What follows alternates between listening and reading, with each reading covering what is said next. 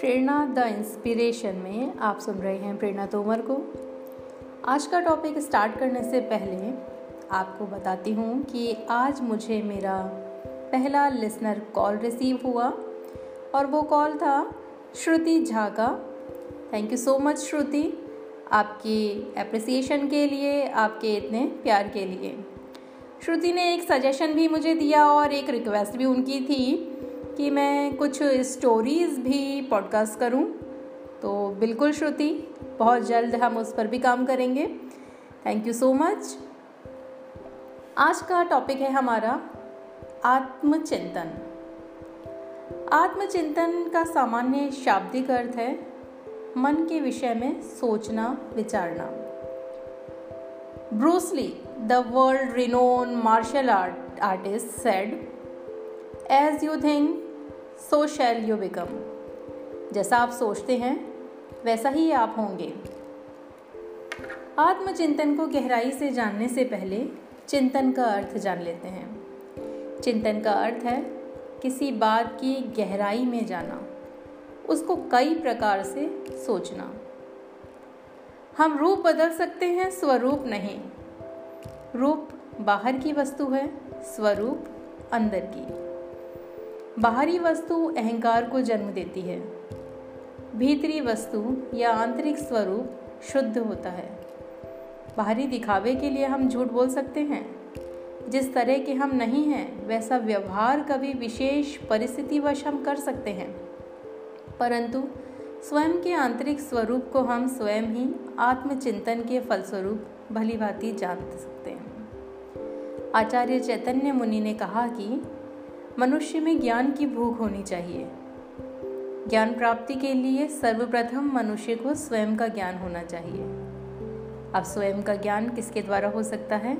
ये सिर्फ़ आत्मचिंतन के द्वारा हो सकता है। आत्मनिरीक्षण करके आत्म परिष्कार करके हम आत्मचिंतन करते हैं। सफलता प्राप्त करने के लिए, किसी कार्य को बेहतर तरीके से करने के लिए आत्म अवलोकन किया जाना बहुत आवश्यक है। अपने आप को जानकर, स्वयं के क्रिय कार्यों का अवलोकन करके, हम स्वयं की कमियों या की गई गलतियों में सुधार कर सकते हैं। खुद का निरीक्षण तथा उसमें आवश्यक सुधार या परिशोधन करना आत्मचिंतन के द्वारा ही संभव है। आत्मचिंतन का उद्देश्य ही खुद को जानकर, खुद के व्यवहार या कार्यशैली में परिष्कार करना है। आमतौर पर आत्मचिंतन व्यक्ति भूतकाल में किए गए कार्यों के लिए करता है। उन कार्यों का या व्यवहारों का पुनरावलोकन करके उनमें अपेक्षित सुधार या परिवर्तन लाना आत्मचिंतन का मुख्य उद्देश्य होता है।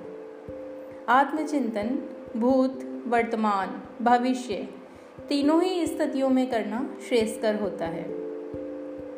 आत्मचिंतन को सरलता से समझने के लिए एक उदाहरण लेते हैं। बार बार परीक्षा में असफल होने पर विद्यार्थी उस परीक्षा को देने का ख्याल छोड़ देते हैं। फेल हो गए, सप्लीमेंट्री आ गई तो विद्यार्थी हताश होने लगते हैं और पढ़ाई छोड़ने का मन बना लेते हैं।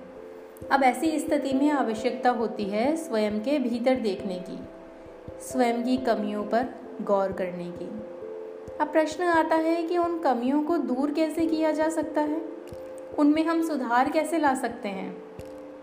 तो हमारी कार्यशैली तथा व्यवहार में अपेक्षित परिवर्तन लाकर हम इसमें सुधार कर सकते हैं। अगर बार बार असफलता प्राप्त हो रही है तो इसके लिए आवश्यक है कि हम आत्मचिंतन के द्वारा खुद को समझें, परखें और सुधार करें।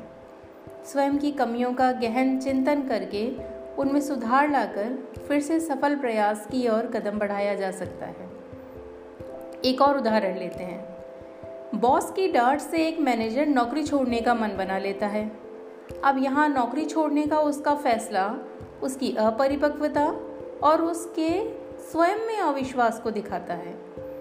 अगर वह मैनेजर अपने फैसले पर फिर से गौर करता है, आत्मचिंतन करता है तो वह क्या पाता है? वह सोचता है कि उसने ऐसा क्या किया कि बॉस ने ऐसी डांट लगाई। वह उसके पीछे के कारण को समझने की कोशिश करता है। वह अपने वर्तमान में लिए फैसले पर गौर करता है।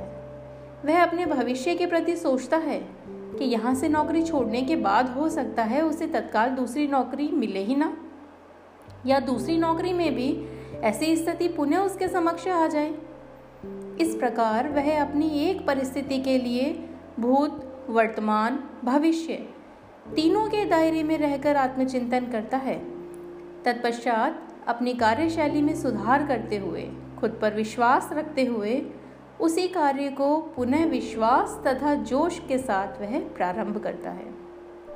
इन दोनों ही परिस्थितियों में अगर हम देखें तो विद्यार्थी और मैनेजर अगर आत्मचिंतन नहीं करते तो वे क्या कर सकते थे? यदि वे अपने फैसले पर पुनः विचार नहीं करते तो हो सकता था कि विद्यार्थी तनाव या अवसाद के फलस्वरूप कोई नकारात्मक कदम उठा लेता।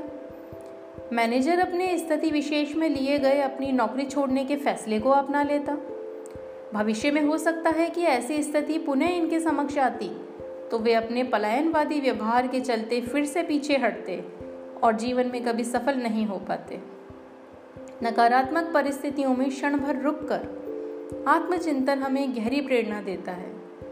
कार्य करने में फिर से नया जोश उत्पन्न करता है, आत्मविश्वास जगाता है। आत्मचेतना जागृत करने के लिए आत्मचिंतन आवश्यक है। आत्मचिंतन के द्वारा हम स्वयं को जान पाते हैं, स्वयं का विश्लेषण कर पाते हैं। हमने किसी बात को कैसे सोचा, कैसे समझा, उसे किस प्रकार से क्रियान्वित किया, किसी कार्य को करने के लिए या कार्य होने के बाद उसमें सुधार की दृष्टि से अपनाई गई क्रिया या विचार पद्धति का विश्लेषण, यह सब आत्मचिंतन है। जब हम स्वयं का अवलोकन करते हैं तो अपनी कमियों तथा गलतियों से सीखते हैं और कार्य को बेहतर तरीके से करने का प्रयास कर पाते हैं। व्यक्ति बाहरी प्रेरक के स्थान पर बुद्धि, स्वाध्याय, चिंतन तथा आत्म अवलोकन से जो सीखता है, वह ज्ञान कभी भी विस्मृत नहीं होता है। व्यक्ति की इच्छाएँ और लालसाएँ आकाश के समान अनंत है। सभी इच्छाओं की पूर्ति होना कठिन है। व्यक्ति इच्छाओं को रोकने में अक्षम होने के कारण अपने जीवन के अनेक अच्छे अवसर भी खो देता है। इच्छाओं तथा लालसाओं पर नियंत्रण करना, मन की सोच को बदलना, ये सब सिर्फ़ आत्मचिंतन के द्वारा ही किया जा सकता है। अब आत्मचिंतन की आवश्यकता क्यों पड़ती है? आज के जीवन में हर कोई अपने आप में ही व्यस्त है। हर किसी की दिनचर्या, हर किसी का व्यवहार, दूसरों के साथ बात करने का तरीका, दूसरों के प्रति नज़रिया, उन्हें जानना, पहचानना, सब कुछ परिवर्तित होता जा रहा है। इन सारे परिवर्तनों के पीछे आते हैं हमारे विचार, जो हमने स्वयं में धारण किए हुए हैं। हमारा दूसरों के साथ या दूसरों के प्रति पल पल बदलता नज़रिया, ये क्यों बदलता है? इस नज़रिए के बदलने के पीछे आते हैं किसी एक व्यक्ति के स्वयं के विचार, उसकी धारणाएँ कि वह दूसरे के प्रति क्या सोचता है, किस प्रकार से सोचता है। हम हमारे जीवन में चिंताओं के समूह के द्वारा हमारे मन को, हमारे विचारों को भारी बनाते हैं। जीवन में इन नकारात्मक विचारों के बोझ को उठाए रहते हैं। इन सब के पीछे जो आधार होता है, वह होता है व्यक्ति का व्यवहार। जिसको कि वह संतुलित व नियंत्रित नहीं कर पा रहा है। अगर हम अपने व्यवहार को, अपने विचारों को संतुलित कर लेते हैं, आत्मचिंतन करते हैं तो हमारा व्यवहार दूसरों के समक्ष सकारात्मक, संतुलित व नियंत्रित रहेगा। किसी के प्रति सकारात्मक या नकारात्मक दोनों तरह के नज़रिए हम बनाएँ, उससे पहले आवश्यकता होती है कि स्वयं के विचारों तथा व्यवहार पर मंथन करें, अर्थात आत्मचिंतन करें। आत्मचिंतन के द्वारा व्यक्ति स्वयं को जान पाता है, पहचान पाता है। जब तक कोई व्यक्ति स्वयं को नहीं पहचानता, अपने व्यवहार को संतुलित नहीं करता, तब तक वह अपने आप को दूसरों के सामने बेहतर तरीके से प्रस्तुत नहीं कर सकता है। जीवन में सकारात्मक बदलाव लाने, संपूर्णता लाने के लिए आत्मचिंतन आवश्यक है। आत्म परिवर्तन के लिए आत्मचिंतन आवश्यक है।